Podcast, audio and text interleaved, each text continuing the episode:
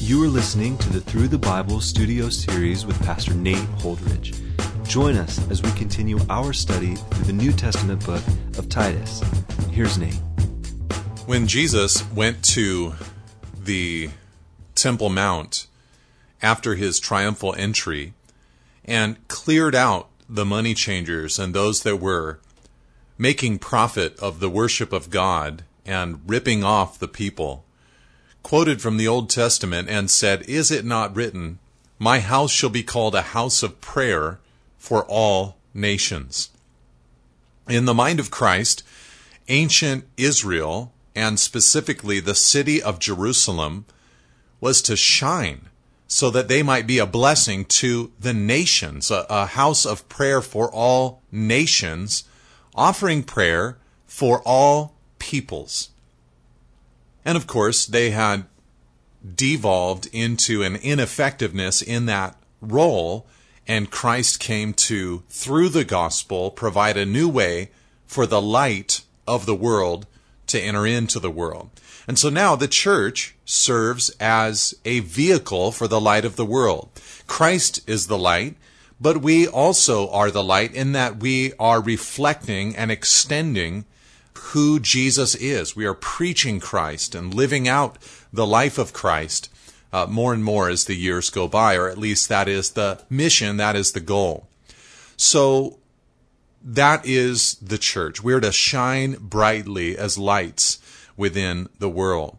And in the book of Titus, as Titus is on the island of Crete organizing the church, Paul continually exhorts Titus to prepare the church on that island for a life of good works, that they would not be isolated from the world, and that they would neither be assimilated into the world, but that they would live distinct lives. And God's grace seems to teach us how to embrace the delicate task of living godly lives in the present age.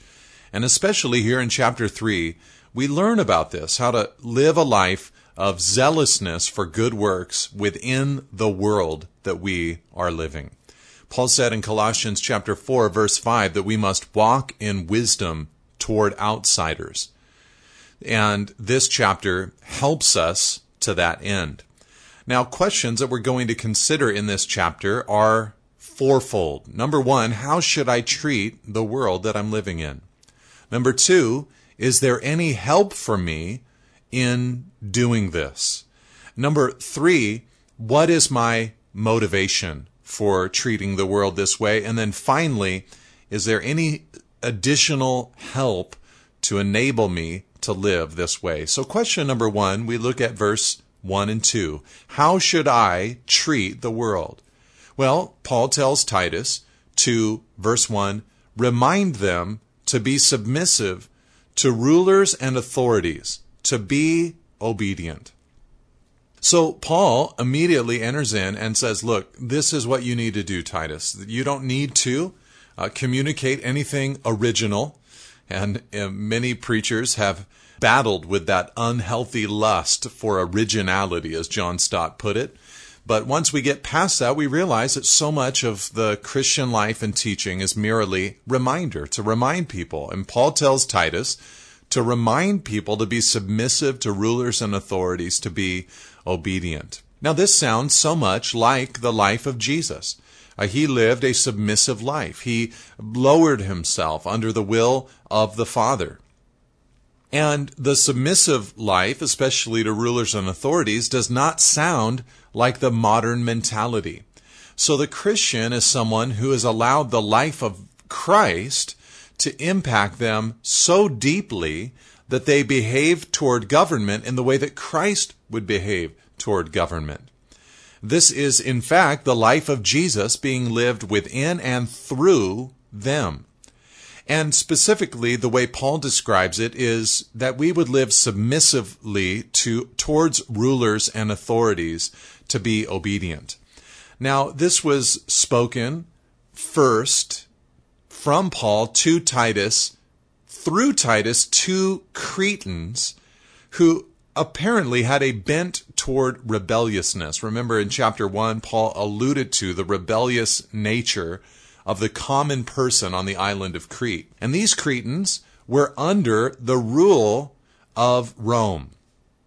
Paul had told Timothy to tell the church to pray for kings and those in high positions, but here the command is not prayer, but submission. Uh, probably because the natural bent of the Cretans was not submission to the governing authorities. So, one way that I am to treat the world is I should be submissive and obedient to rulers and authorities. Now, the reality, of course, is that this concept likely grates on many of us. Uh, many of us have a desire for liberty that runs deeply, a desire for freedom that runs deeply. And it might even run deeply because it's God given that we should be free people. And for some of us, the reality of a new kingdom that we receive in Christ Jesus might tempt us to feel that we don't have any earthly citizenship. So, you know, there are always various spectrums of this within Christianity. The church in Philippi seemed to be a church that needed to identify less with their national ties. Uh, they, in that culture, celebrated the fact that they were a Roman colony. And so the church in Philippi likely needed to connect less with their citizenship on earth and more with their citizenship in heaven. The citizens or the believers on the island of Crete, on the other hand, apparently needed to connect a little bit more with their earthly citizenship. So Paul tells them that they must, and tells us that we must be submissive to rulers and authorities to be obedient. Now, of course, there are modifiers of this exhortation in the Bible. Uh, we cannot give the state unconditional allegiance or else we would be guilty of the worship of the state. And early Christians recognized this. They recognized the idolatry involved in calling Caesar Lord. Our first loyalty is to God. And as the apostles said there in Acts 5, when they were first uh, commanded by the governing authorities, they said, We must obey God rather than men. So if it comes down to obedience to God versus obedience to the governing authorities, we must, as believers, be obedient to God. But we must also recognize the God given nature of the state. Romans 13, 1 and 2 is where Paul declares us to us that no authority has come except from God, and that those that exist have been instituted by God, specifically referring to governing authorities. So the gospel ought to make us into better citizens. There's no longer a need to demonize sides. We realize two great things about mankind it's lost, broken, sinful, and wrong, so we are unsurprised by evil. You know, as we look out at the world as citizens, we should be unsurprised by evil. The Bible has taught us about the depravity of man. But also, on the other hand, as we look out at the world, we should not be surprised when man does good, because mankind, humanity, have been made in the image of God. And I find that oftentimes as well, Christians sometimes are uh, on one end of the spectrum or the other. Everybody is evil or everybody is good, but the reality is we have the capability of both. And so perhaps this command of simple submission to the governing authorities can be a little bit of relief to you, that you don't have to be a political expert on every issue in the world. You simply, at times, are called just to be obedient, a good citizen. Then he goes on in verse 1 to say, To be ready for every good work, to speak evil of no one, to avoid quarreling, to be gentle, and to show perfect courtesy toward all people. So again, we're answering the question here in verse 1 and 2 of how should I treat the world? Here he uses a cluster of phrases to say that we should treat the world, treat people with decency and kindness. I should be ready for every good work. I should speak evil of no one. I should avoid quarreling. I should be gentle and show perfect courtesy to all people. Now, the truth of the gospel means that there will be times as believers that we disagree vehemently with the world that we live in. We're not to love the world or the things in the world. All that's in the world, according to John in 1 John 2:16, are the desires of the flesh and desires of the eyes and the pride of life. So it stands to reason that as the world formulates positions and develops thought patterns based on the desires of the flesh, eyes, and the pride of life, that there will be much that I do not agree with in this world system and culture that I'm in. But although the gospel will mean that I disagree at times with the world, the gospel means I will also love and value the people of the world. You might remember the famous or infamous prophet Jonah from the Old Testament and how he really never got his mind or his heart, at least in the written pages of his book, around a love of God for the people of Nineveh. Personally, I think that later he realized his error and did love the people of Nineveh. Thus, he wrote the book of Jonah. But at least on the pages of the book, what we do know for sure is that Jonah had no compassion upon the people, no care for the people. He wanted to see the wrath of God poured out upon the Assyrian Ninevite people. But the gospel of Jesus Christ means that I will love and value the people of the world. So, you know, these things to be, treat people with decency and kindness, to obey our governing authorities, at times, because of difficulties within our own hearts and also difficulties with the people and the governments of the world, this can be difficult to do, to actually live in this kind of way before the world. So we've looked at how we're to treat the world, but is there any help for us in doing so? Well, let's read in verse 3. He says, For we ourselves were once foolish, disobedient, led astray, slaves to various passions and pleasures, passing our days in malice and envy, hated by others, and hating one another. But when the goodness and loving kindness of God our Savior appeared, He saved us, not because of works done by us in righteousness, but according to His own mercy. Now, that actually might have been an early creed that Paul was quoting from. But here, in answering the question, is there any help for me in, you know, living out this life, treating the governing authorities, treating people with respect, obedience, and decency. Is there any help for me? Well, the first thing that we see here in verse 3 through 5 is a doctrinal help. The reality that we have been saved by God. And when God saved us, He saved us not according to our goodness, but according to our works. You see, one of the potential and subtle errors that a Christian can make is to forget what they were before Christ. We must remember our past position. We must remember that we were dead in trespasses and sins, Ephesians 2, verse 1. We must remember our past life in which we once walked following the course of this world, following the prince of the power of the air and the passions of our flesh, Ephesians 2, verse 2 and 3. And as we remember these things, we should be filled with both humility in our attitude towards others, but also hope towards others. That if God in Christ could save us, reach into our lives, then he could in Christ reach into others' lives as well. People are constantly hearing a message of how to save themselves from all the religions and philosophies of the world.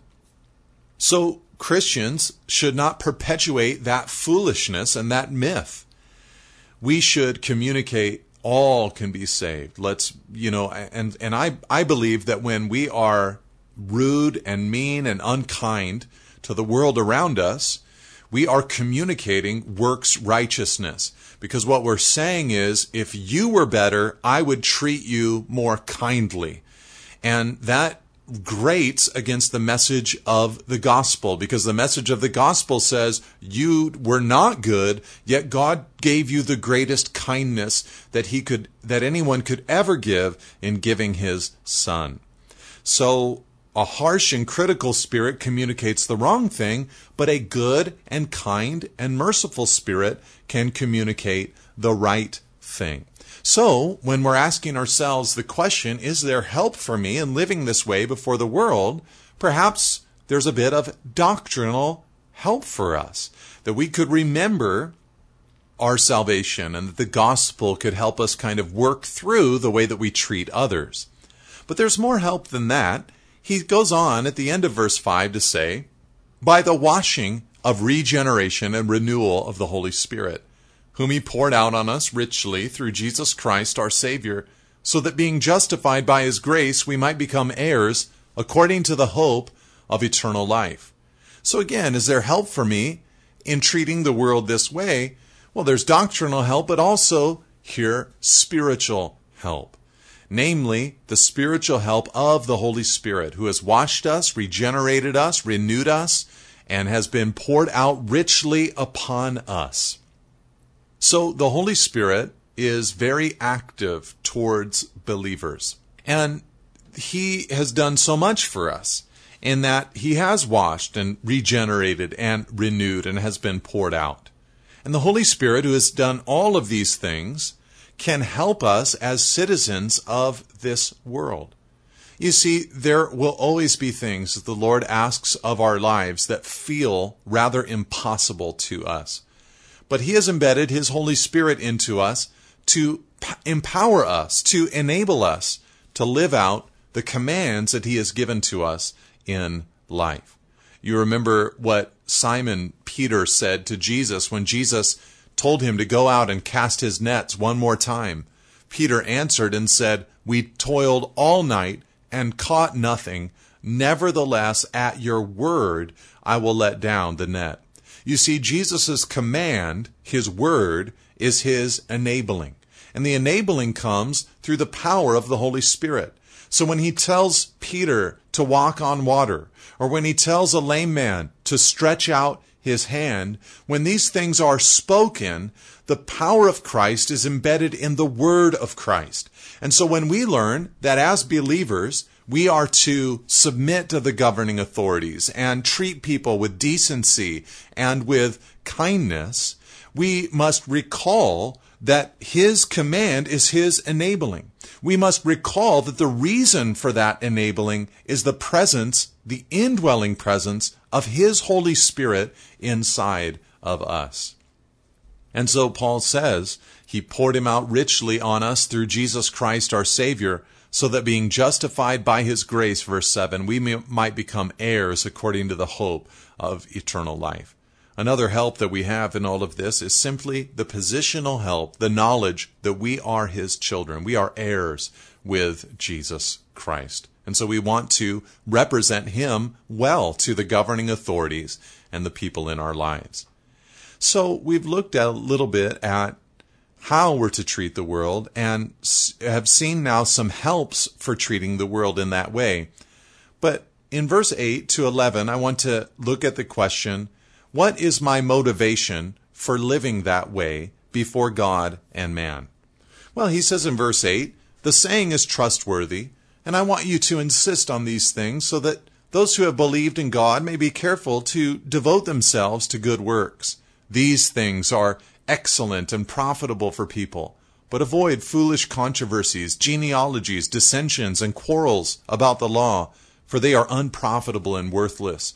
As for a person, verse 10, who stirs up division, after warning him once and then twice, have nothing more to do with him, knowing that such a person is warped and sinful, he is self condemned. Now, Paul begins this little paragraph with a common phrase in his pastoral letters, 1st and 2nd Timothy, and now here also Titus, when he says, the saying is trustworthy. Now, when Paul makes this statement, he is actually helping us to a great degree to expand the impact of the gospel beyond the scope of the church world. It seems so often when we think about doing good works and being good believers, we tend to focus in a microscopic way upon the gathering together of believers. But the way Paul describes it here is that they are good works that are excellent and profitable for people. So, of course, we should be able to easily imagine how church work can be excellent and profitable for people. But we should also be able to easily imagine how the work in our companies or the work that we do socially, social work or military work or community work or family work can also be done in a way that is excellent and profitable for people. When a judge sits on her bench and offers good judgments and helps execute the law, the hope, of course, is that these things are being done in a way that are excellent and profitable for people. When a teacher teaches or a police officer polices, these are things that can be done in a way that are excellent and profitable for people. When a person runs their business or serves in a business, they can be done in a way that are excellent and profitable for people. The way that we friend, the way that we parent, they can all be done in ways that are actually good and helpful and profitable in people's lives. And so Paul is telling us a little bit uh, more fully about these good works. Then he tells us something to avoid. We already read the list foolish controversies, genealogies, dissensions, and quarrels about the law. Now, to be honest, it's difficult to pin down exactly what Paul is referring to in this list. Uh, genealogies and the law might reference some kind of dispute that had stemmed from Jewish believers or even Jewish non believers. Clearly, he's not saying that all theological controversies should be avoided by believers. Jesus did not avoid them. The New Testament does not avoid them, but engages them and goes right after them. The modifier in all of this seems to be foolish. Foolish controversies, foolish genealogies, foolish dissensions, foolish quarrels about the law. So there might be something here about speculation you know, this is a difficult exhortation because normally when a person enters into controversy, they don't think it's foolish at all. They think it's absolutely necessary. But Paul is nonetheless exhorting Titus and us to avoid these things. He announces that a person who gets into this, that stirs up division, is warped and sinful and self condemned. Verse 10 and 11. And as Warren Wiersbe once said, he said, I learned that professed Christians who like to argue about the Bible are usually covering up some sin in their lives, are very insecure, and are usually unhappy at work or at home. And that can often be the case, unfortunately, that when someone becomes an expert in a particular area and becomes argumentative and divisive about it, uh, oftentimes it is masking up some sin or unhappiness, unhealth uh, in their lives. But what Paul announces here, though, is that if somebody is getting out of hand, they should be warned once and then twice, and then eventually you have nothing more, he says, to do with them. It's a three strikes and you're out kind of scenario. Very similar to Matthew 18 and the outline that Jesus presented there. And so, you know, you have an opportunity here to discipline someone in the church that is being divisive. So if someone tries to get a following in the church in a divisive way, he's to be confronted. If he repeats it, confronted again. If he repeats it a third time, then he is to be dismissed. She is to be dismissed from the fellowship. Unfortunately, in our modern time, many people don't allow themselves even the opportunity to come under church leadership in this kind of way, and merely when things don't go their way the first time, will leave and try to find church leadership that will submit to their desires and their will. And so Paul gives Titus very specific directions on how to handle the divisive person. But again, we're trying to ask the question, what is my motivation for living this kind of way? Well, again, we go back to the phrase that good works are described by Paul at the end of verse 8 as things that are excellent and profitable for people. Now, what I mean by motivation is simply this. God's grace, God's gospel profited us, didn't it? So, because it has profited us so beautifully, we want to profit other people. So, why do I want to treat the world this way? Well, because God has profited me, and I want Him and His truth through me to profit other people. I remember my father shared with me very early on in my walk with the Lord out of First Chronicles chapter 4 about a man named Jabez who apparently caused his mother great harm when he was born.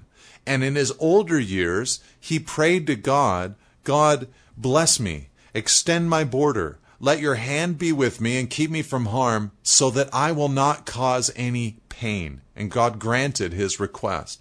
The prayer of that man seems to have been, I want to be a blessing to the people around me. God, help me to be a blessing. So because God has blessed us, we desire to bless others. Now, finally, there is a help for us, a secret, beautiful, wonderful help for us in living this way before the world.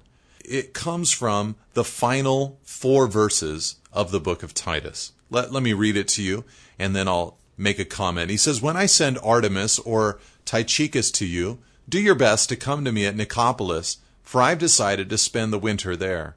Do your best to speed Zenas, the lawyer, and Apollos on their way. See that they lack nothing.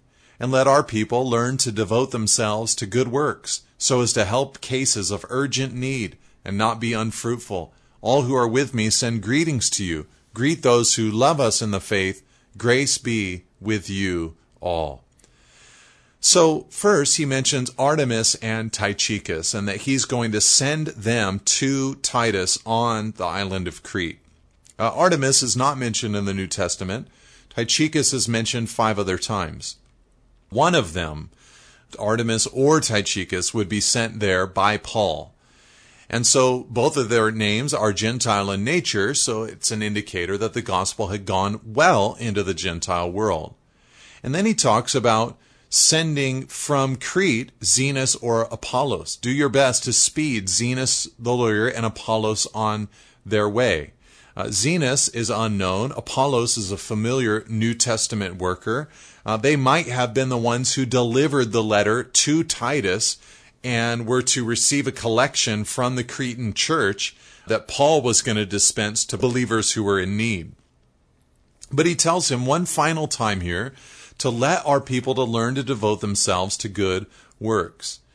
And you know, this is something that we should all stop and pause and consider. How am I doing in the realm of out loud living my faith and doing good works for those around me? Then he referred to in verse 15 all who were with him, everybody on his ministry team, and he referred to those that he loved. Greet those who love us in the faith. He knew that he was loved by this church, and then he closed by saying, Grace be with you all. What I wanted to say about this final cluster of statements from Paul is that it's very clear that he was inside of a community of believers. And I think that in a sense he's showing us a great help that we have in being a people zealous for good works in the world. Find a good community of believers to help affirm and reaffirm and hold accountable to that life that is good and refreshing of doing good works. It's so easy to drift from this life. It's so easy to begin to self focus. But as we put ourselves in healthy, believing communities, we will be inspired. We will also be confronted to be a people who live for God with the totality of our lives. And with that, we close the book of Titus. God bless you and amen. Thank you for listening. For additional resources and teachings, or to contact us, please visit us at nateholdridge.com.